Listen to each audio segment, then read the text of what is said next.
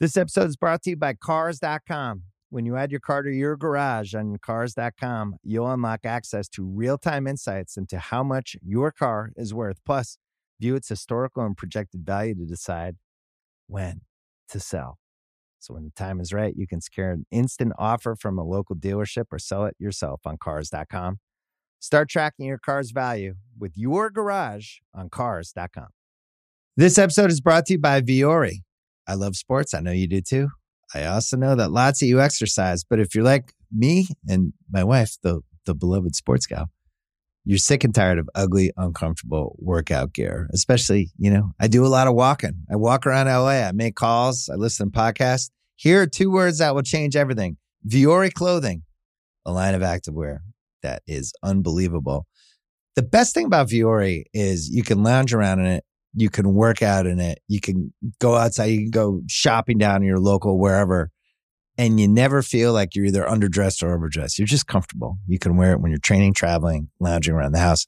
Go get yourself some of the most comfortable and versatile clothing in the planet. Here's the deal. Our listeners get 20% off their first purchase at vuori.com slash Simmons. Once again, V-U-O-R-I dot com slash Simmons.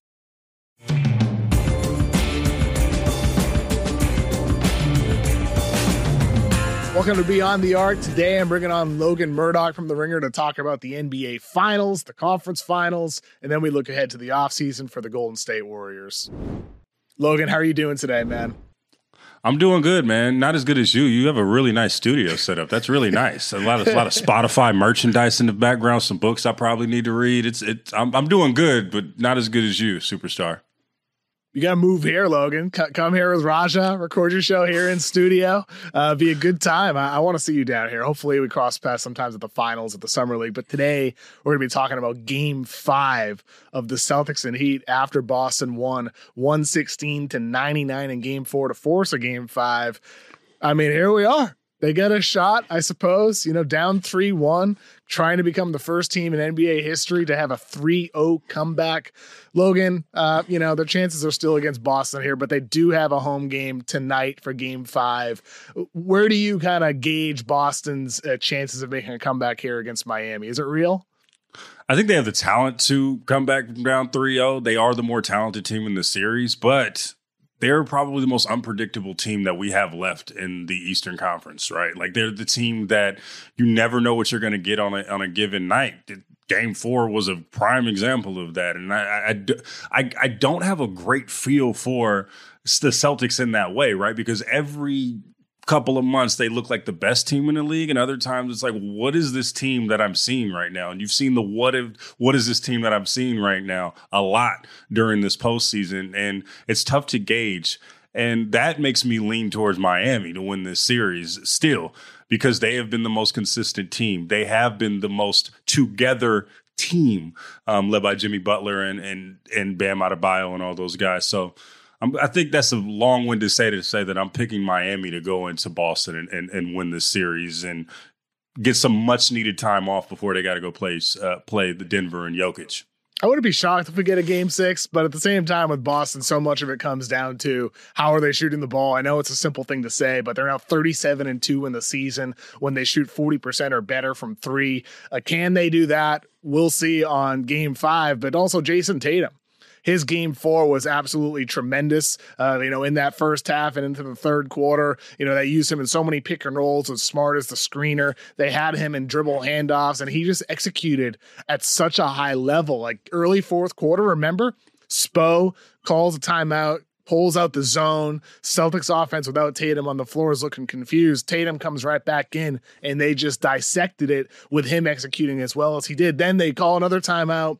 They start doubling Tatum. He starts playing at a high level there too. So I think, you know, if you get this 1A version of Jayson Tatum and your team is shooting the ball well, and Joe Mazzulla is calling timeouts at appropriate times like he did in game four, then you get yourself a chance to extend the series again. It's got to be a one game at a time mindset for Boston, but it all does start with Tatum, I think. Yeah, it starts with Tatum, but you you did you failed to, to say one other name that has needs to show up for Game Five, and that's Jaylen Brown. Um, he, he, didn't he didn't scratch 20 points in game four. They're going to need more from him going into game five. They're going to win. If they can get a Tatum and Brown game, the series is going back to Miami. There's no doubt about that. And I think throughout the season, you've seen that with um, with Jayson Tatum and Jaylen Brown, where one shows up and the other doesn't, right? And I think there's a prime example, and um, there's a game in Houston during during that season during this season where you know Jaylen shows up and then you give the ball to Tatum to go down, go down, down the stretch, and it doesn't work out. But what you need to see from them is consistency when they can both have their games at the same time. If they can do that, then we're going back to Miami for Game Six, no doubt about for it. For sure. I mean, like you got Jaylen Brown in the series against Miami, averaging 16.8 points, 12% from three, 44% from the free throw line, 14 total assists to 12 turnovers. You know, he's, you know, part of a, a, Boston defense that in game four did step it up. You know, they were very handsy on drives to the rim by Miami. They were sharp on their closeouts more than they have the entire series. Got to give credit there with to him. But offensively, do you think with him, he has said that his hand injury at this time is is not an issue um, after he had a hard fall last round? But like the numbers are undeniable. 12% from three 44% from the free throw line. I, I, I don't know. This seems like more than just a cold streak. Yeah well every uh, playoff player at this stage is going to say that they're all right whether they are or not but the the stats bear themselves out to so, to show that JB is not who he is um, on a day-to-day basis. And when you do that uh, you have to find your game no matter what the circumstances are at this point. Everybody's injured, everybody's hurt, everybody um, is is is is banged up at this stage, but. JB has to find his game if they're going to go to the next round. And there can't be any excuses at this point, And he knows that, which is why he says, My hand isn't hurting and it's fine. But the stats and the play bear out another story. For sure. And I mean, I appreciate him not making excuses. It was interesting after that game four, you know, one of the themes with the Celtics, you know, reporters asking about the players was they had a meeting you know, after after game three, you know, and they feel like a team that right now they're trying to rally around each other. There's been reports in the past week. Gary Washburn from the Boston Globe said how Brown is biting his tongue. Woj said the Celtics have never recovered from the uh, Ime Udoka loss. I said here on FanDuel TV, a source told me that the Celtics feel like a team that is, you know, right now, like they're done fake liking each other. So Boston is in a place now where, you know, Brown is saying that a lot of that is, you know, not true, that they're together. Um, so we'll go to a clip right here to, to hear from Jaylen. Start to hear all these stories come out about X, Y, and Z. Who knows where they actually come from? And 99% of them is not true at all. So, you know, we wanted to stay together. And I think that was the emphasis last night um, before we played today was make sure we was on the same page. Um, we didn't want to come out and, and, and lay an egg. We wanted to come out and play together want to come out, trust each other, come out, play some defense, have some pride about yourself, and find a way to win a game. Well, they did win the game, Logan. You know, they got that. You know, weeks ago, you felt this from Jaylen too. He deflected your own report with a direct quote from him about right. his future. And he even said that was taken out of context and that writers have an agenda. So, you know, I guess what do you expect, right? The team's going to try to rally anytime things are said about them, true or not. Yeah, no, it's interesting because you know, even when I went to Boston in January, there you could see it, uh, there was a bit of tension, right? And even and it all starts with the beginning of the season when you have Ime Udoka who is you know put on leave from the team, and you insert Joe Mazzulla in. There was a lot of friction with that move, and not necessarily bad friction, just any friction that you get when you have a sudden move from a coach that you really trusted. And this this roster really trusted Ime Udoka, um, especially after that January 22 um, about face, if you will, when Ime Udoka called out the team that really galvanized this group. And then they go on and to go to the finals. And they're hoping this season they get to have an easier path to go to the finals. They have everybody um, in place with Ime, with Marcus Smart, with uh, with Jaylen and, and, and JT. They have all these guys that can bring them to another run, and all of a sudden their coach um, gets dismissed. And they were still trying to reconcile that through the first part of the season.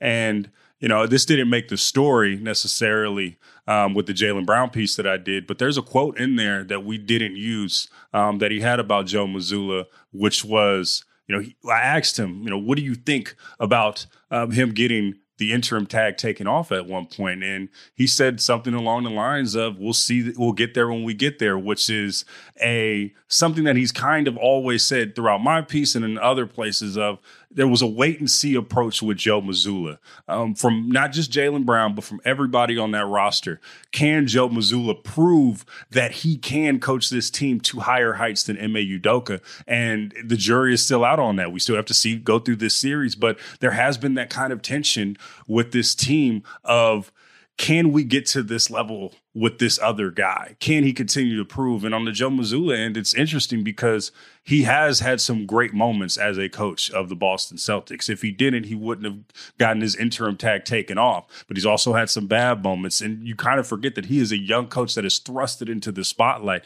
and having to figure this stuff out on the fly. And it's really hard to win in this NBA, in this league. And he's kind of taken his lumps. And the question is, is he going to have enough lumps and be able to overcome those and have enough time to overcome those lumps before the Boston Celtics say, let's move on? Um, and that's the question that's going throughout this postseason. And if they lose throughout this offseason, those are the questions, not only from national media, but from local media in Boston. Is he the guy to coach this team? And that's not only a question from the national and local media, that's a question from that's been throughout this season uh, from inside that locker room. And he has to prove and keep that locker room intact. And that's going to be a hard task when you're down 3 1 in the Eastern Conference Finals. It's going to be interesting to see how the Celtics get through this. For sure, Logan. I mean, I think with, with this Celtics team, like Mazzulla against the Sixers, game six, they they finally switched their defense. They had Robert Williams helping off PJ Tucker. It's something Celtics fans, Celtics writers, Celtics bloggers were asking for, you know, since game two. And like they did it. They end up winning the series, coming back from down 3 2 against Doc Rivers, who's lost his job with Philadelphia and that Sixers team. And now down 3 0. No team has done that in NBA history. We'll see. I mean, they win game four. They didn't really make adjustments in that game. They stuck with what they had for the first three games now, four games we'll see in game five if they get something kind of up their sleeve. Because you know Miami and Erik Spoelstra is always going to come back with something. I still pick, you know, Miami to win that series, but the more games Boston wins, if they can force a game six, if they do it with adjustments, with Mazzulla showing, you know, some type of uh, evolution as a coach with his decision making in games and between games, that buys him a chance to get another year with this team because it's also going to gain him the respect of that players in the locker room. If they lose in five at home, it's not just on Mazzulla. Like Jaylen Brown's got to be better. It starts with him and Jayson Tatum. But ultimately, though, I think you look ahead of the NBA Finals. Denver's there already. They sweep the Lakers in the Western Conference Finals. They look like the most dominant team in the league right now, and Nikola Jokic looks like the best player in the world right now, taking the taking that title from Giannis. Would you pick Denver in the finals, regardless of their opponent, whether it's Boston or Miami? I think I would. I think I would pick Denver to win it if it's Miami. Now, if Boston runs the table and comes yeah. back and wins from this, then I'm picking Boston to win the series. I just think that they're a deeper team. I think they have better players. I think that they're, I, I think that they're, from a defensive standpoint, if they can just summon that energy and they can find their defense again, I think they can beat Jokic, bro. I think that they can beat uh, the, the Denver Nuggets just from, I think they're just an overall better team um, when they're locked in. I think Boston, when they're locked in, they're the best team in the league. I think from top to bottom, they have those guys. Um, and so the problem has been with Boston is inconsistency. But when they're at their best, I don't think anyone can beat them. And so if Boston wins, I have Boston beating Denver. Now, if Miami wins, I think there's another story because you, it's it's a question of if they have enough in the tank to be able to do it. Does Jimmy have enough in the tank, and does he have mind control over Denver the way he's had mind control over the entire Eastern Conference? That's a big question. I don't. I, I can't answer that, but I, I, think if Miami goes in, I think the the Denver is the favorites, and rightfully so. I don't, I don't think anybody can control, you know, Jokic's mind the way he just com- just controls everything that's happening on the basketball court. He's just on another level right now. The one thing I disagree with you on is is the depth aspect. I think I think that Nuggets depth, even in a series against the Celtics, like look, if Boston comes back from down 3-0 and they're riding a four-game winning streak into the finals, like that type of momentum, it's 04 Red Sox-esque, you know, coming back against the Yankees and then they sweep in the World There will Series. be a lot of Boston propaganda if the Celtics come back. A lot. There's going to be a lot. There's going to be well, the David Ortiz beams. If they come back from 3-0, they need David Ortiz right there, front court, right next to the to the Boston bench. I, yeah. that'd, be, that'd be fantastic. I mean, Bill Simmons, I was on his podcast on, on uh, Tuesday night after game four. We're expecting to do like, you know, like, well, what's going to happen with the Celtics this offseason? They win the game. But in the, during that Miami Heat game, Derek Jeter and Alex Rodriguez were there sitting courtside, which feels like a bad omen for the Heat, having those yeah. guys after they blew, blew the, the lead. They just need A Rod swatting at the glove. Something like that's going to happen on the Miami side uh, to give them some bad, bad fortune. Yeah, I understand the the the. Uh, I mean, Boston, the Celtics won one game and they won it handily, but the the, the Miami Heat have had a they have had control of this series throughout. I think we're forgetting about that. And I, I want to make sure that we don't have recency bias over this latest Celtics win because the Miami Heat, every time that they have been faced with adversity this postseason, they have come back and they have won the next game. And speaking of mind control, Jimmy has had mind control over this entire this entire city of Boston and you kind it, it, it, was interesting in game two where it was just the inevitability of Jimmy Butler and that the even when the the, the Celtics were up late in that game, you just kind of knew that the Heat were just going to make a run because they weren't scared. And I think that we're forgetting that that aspect of this series. Jimmy Butler is ready for game five. There's no doubt about that. And it's there. The, the, we're talking about how the Heat are have adversity going into this. Nah, the Celtics have to overcome a lot in game five to win it because the Heat aren't going to go down easy. We'll be back uh, pretty soon after the break, Logan, talking about some other teams around the league. This episode is brought to you by Vuori. I love sports. I know you do too. I also know that lots of you exercise, but if you're like me and my wife, the the beloved sports gal, you're sick and tired of ugly, uncomfortable workout gear. Especially, you know, I do a lot of walking. I walk around LA. I make calls. I listen to podcasts. Here are two words that will change everything: Vuori clothing, a line of activewear that is unbelievable. The best thing about Vuori is you can lounge around in it. You can work out in it. You can go outside. You can go shopping down in your local wherever and you never feel like you're either underdressed or overdressed. You're just comfortable. You can wear it when you're training, traveling, lounging around the house. Go get yourself some of the most comfortable and versatile clothing on the planet. Here's the deal. Our listeners get 20% off their first purchase at vuori.com slash Simmons. Once again, V-U-O-R-I dot com slash Simmons. Here's a cool fact. A crocodile can't stick out its tongue. Another cool fact you can get short term health insurance for a month or just under a year in some states. United Healthcare short term insurance plans are designed for people who are between jobs, coming off their parents' plan, or turning a side hustle into a full time gig. Underwritten by Golden Rule Insurance Company, they offer flexible, budget friendly coverage with access to a nationwide network of doctors and hospitals. Get more cool facts about United Healthcare short term plans at uh1.com. This episode is brought to you by Etsy. Looking to instantly upgrade your Mother's Day gift from typical to meaningful? Shop Etsy. Now until May 12th, get up to 30% off personalized jewelry, style, decor, and so many other items mom will love. And if you want her to know you put a ton of thought into her present, use gift mode.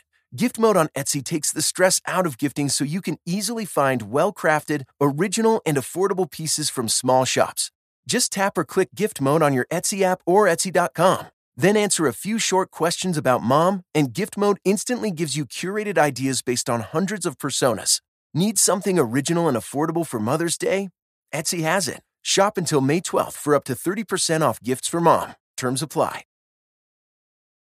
Welcome back to Beyond the Arc. I'm here with Logan Murdock. We're going to talk about a team that won the finals last year, fell short this year. You're around them more than any other team in the NBA this year, Logan, because you're based there.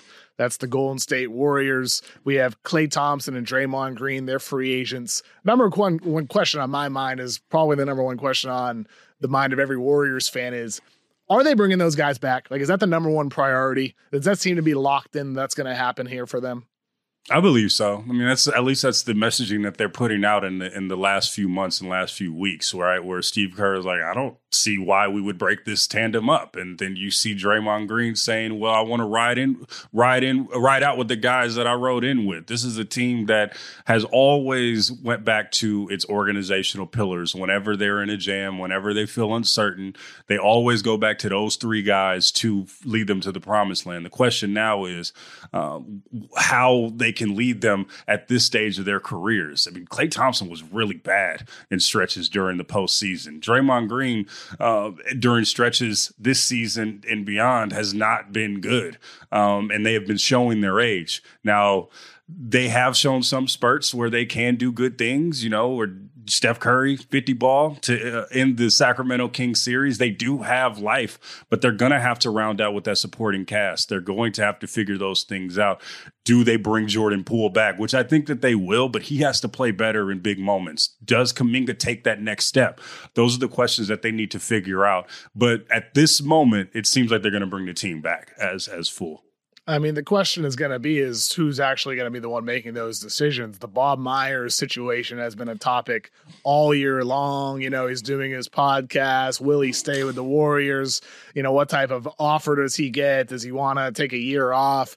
I've heard in recent weeks that Bob Myers spent only a day at the NBA draft combine in Chicago, that he has not been on the road for pro days happening in, in Southern California, especially this past week, that it's been Mike Dunleavy, um, another executive in that Warriors front office there.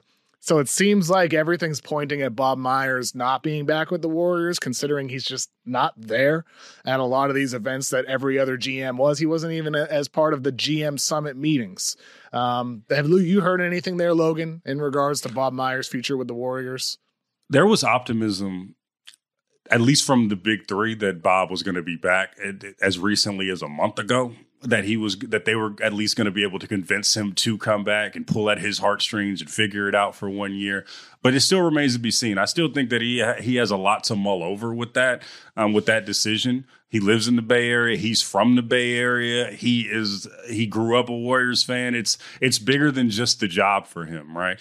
But the question is, if he does leave, how quickly can Mike Dunleavy gain the respect of those big three? He's not. He doesn't have the history with them um, going through, going back over a decade. Um, can he go in and tell in the middle of a game and tell Draymond to chill out? Can he go when Steph is is is frustrated? Can he calm Steph down? Can he get the, galvanize that locker room? Those are questions that are going to need to be answered relatively quickly with this group. Or this, how long does Steve Kerr stay if Bob Myers, one of his best friends in life, leaves? How how many more years does he have? um, under this uh, coaching this roster and coaching in general? Those are a lot of questions that need to be answered, and that has nothing to do with what's going on on the floor. So the Warriors uh, have a lot of decisions that they need to make um, going up into the draft, and that starts with Bob Myers it's going to be interesting there. And I mean, I think for Golden State, you know, you mentioned you think Jordan Poole will end up staying with the Warriors. You know, I'm sure they'll at least consider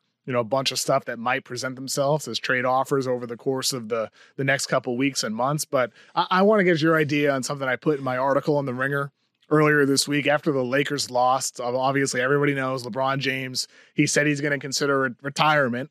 And people I talk to around the league say, like, this dude is not going to do that without a retirement tour, a farewell tour. It's just not going to happen. Uh, so, like, let's assume, you know, I put in my article, let's assume that LeBron is doing this for leverage. And he's doing it for leverage because he wants the Lakers to go all in, whether it's a trade for a Kyrie Irving or what, what do this or that, trade these future picks. He's done this before. It's part of his blueprint, right? Let's say the Lakers, like they did this season, Rob Pelinka was unwilling to trade all of their future picks. He did the deals that they did to get the guys that they did, and it worked out. They make the West Finals. They get D'Lo. They get Rui. It worked. Let's say this year he says, no, we're not going to get Kyrie Irving. We're not going to do this. We're not going to do that. We're going to keep these picks. Does LeBron then look at other teams? And I put in my article, could LeBron then look at the Warriors where he has a relationship with Draymond Green? Those guys are BFFs. Stephen Curry in the past, LeBron James's head said on his show that the player he'd most like to play with is Stephen Curry. Could LeBron be lured from the Lakers to the Warriors and some some type of deal that allows the Lakers to suddenly build young with like a Poole, Kuminga, uh, you know, the, the deal driven by those guys, Moses Moody, and then the Warriors they go all, go all in with this basketball nirvana with the greatest collaboration that we've seen ever with LeBron James and Stephen Curry and Klay Thompson and Draymond Green coming back. Am I crazy, Logan? Like, am I crazy? Just tell me straight up, please tell me. Am I crazy? KOC, you know I love you, right? You know Don't I adore you, right? Don't do I it. I think you're crazy. Why? I do think you're crazy. Why? I think you're crazy. I don't think that that I don't think that that happen. I, I do not think that that happens just based on the sole uh, reason that Draymond Green is there. Right. I, I think that's a great thing to do on uh, 2K. But at this very moment, I think the Warriors have a lot of things that they need to figure out. Right. I think that they have um, they have to figure out their GM situation, who's going to trade for them, and I, I just think it's a far fetched idea. There be have to be so many different types of levers that need to be pulled for that to happen that I don't think that will be pulled. That that that needs to happen, right? Like I don't I don't think that you get up off of I don't first of all, I don't think that these two teams trade in division. That just doesn't happen. That's not going to happen. I don't believe that. What if LeBron demands it? What if LeBron says, "You know what? I don't think if, if the Lakers aren't going to give it to me, I want to go there."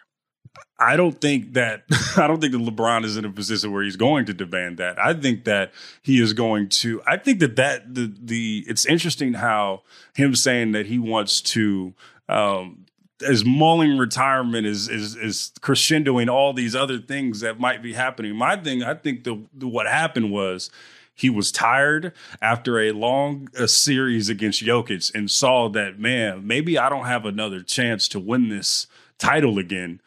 I want to go out as a winner, and then we'll see where we go from there. There was, but I don't think that the Warriors is a thing. Is a I think that's fairy dust. I don't think that that's going to happen. KOC. I do think that LeBron will come back next season as a member of the Los Angeles Lakers, and I do think that he'll think that he has a chance to win. Um, I don't know what the roster necessarily looks like, but I do want to credit Rob Pelinka for what he's done. I think that that uh, that midseason trade and holding off into trading for Kyrie paid dividends. I think that made him a deeper team. Um, I think the biggest key is the Lakers need Anthony Davis to be a consistent number one option, and that hasn't bared fruit uh, consistently. Never and going to happen. I don't think it's going to happen. Logan, it's not. I don't think happen. that that's going to happen either. But the fact is, I think that LeBron stays in Los Angeles because it goes into everything that he would want. He wants the cloud of being a number one guy in the biggest market and all these things. I don't see LeBron taking a step back because that's clearly Steph's team. I don't think that he takes a, st- a, step back and just wants to be a glorified role player. I don't see that happening. And that's what will happen in Golden State if that were to happen, which I don't think is going to happen, KOC.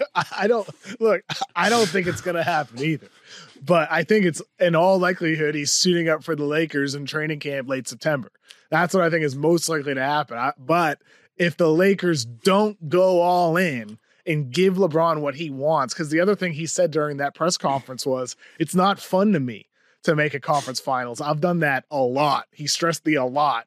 And, you know, like for him, he wants to win finals. And despite it, quote unquote, working, getting Jarred Vanderbilt, he didn't play. He got benched. Mo Bamba, he was hurt. Like, you know, D'Lo wasn't effective. He was arguably not worth minutes. The reason why it worked is because of how it opened up opportunities for Austin Reaves to get a bigger role.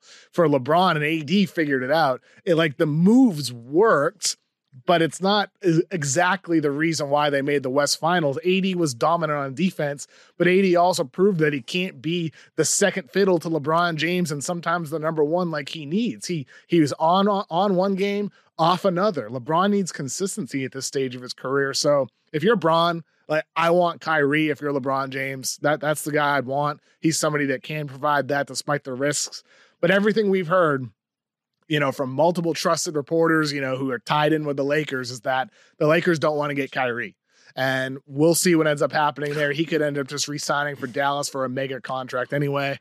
It's a lot to figure out in the months well, ahead, it's different now. It's different this year trying to get Kyrie as opposed to last year, right? You had a lot more leverage if you're the Lakers and trade Yes. for him last year. He has a player option, and if it doesn't work out, then you just cut bait and it'll be fine. This year, you got to pay him a multi-year contract, or you have to do a sign and trade of some sort. It's a different landscape than it was last year, which uh, it's interesting because You know, the Lakers are the only organization that LeBron has been with that probably has more leverage just because of their who they are as an organization and the history and all these things. It's the only organization that LeBron can't 100%, 100% hold hostage and say, this is what I want. Now he's gotten what he's won in, in spurts with Russell Westbrook, and then you've seen how that's gone. And then the Lakers have enough clout as an organization to say, like, nah, you're you're t- you're signed with us. I know you want to be a Los Angeles Laker, LeBron. Chill out. We'll figure this out. Be- we'll figure this out and get these trades, and we won't trade away these picks. This is the only team that can really have that type of leverage to tell LeBron no in a way that I don't think that Cleveland and Miami had. Um, it's because Miami had prime LeBron James, and he had the ultimate leverage. This is the older LeBron James with who is not as good as he was five, ten years ago. And the Lakers have enough organizational clout to where they said, we'll figure this out together. Last thing on this, Logan, before I let you go. Can we at least agree that Draymond Green is definitely going to be on the phone with LeBron trying to recruit him? Can we agree with that? He's definitely going to be on the phone with LeBron James. I'm not sure what they're going to be talking about, but Draymond and, and LeBron are definitely BFFs uh, to the point where LeBron wanted, or excuse me, Draymond wanted to go to LeBron's sc- scoring title clincher game, which yeah. is so interesting to me. Um, but I, I don't. I, I I do think in my heart of hearts that LeBron will be a Los Angeles Laker, and I do not see him being a Golden State Warrior ever in his career. Well, I guess I'll just have to play around on 2K this offseason. Logan, thank you for joining me on Beyond the Arc.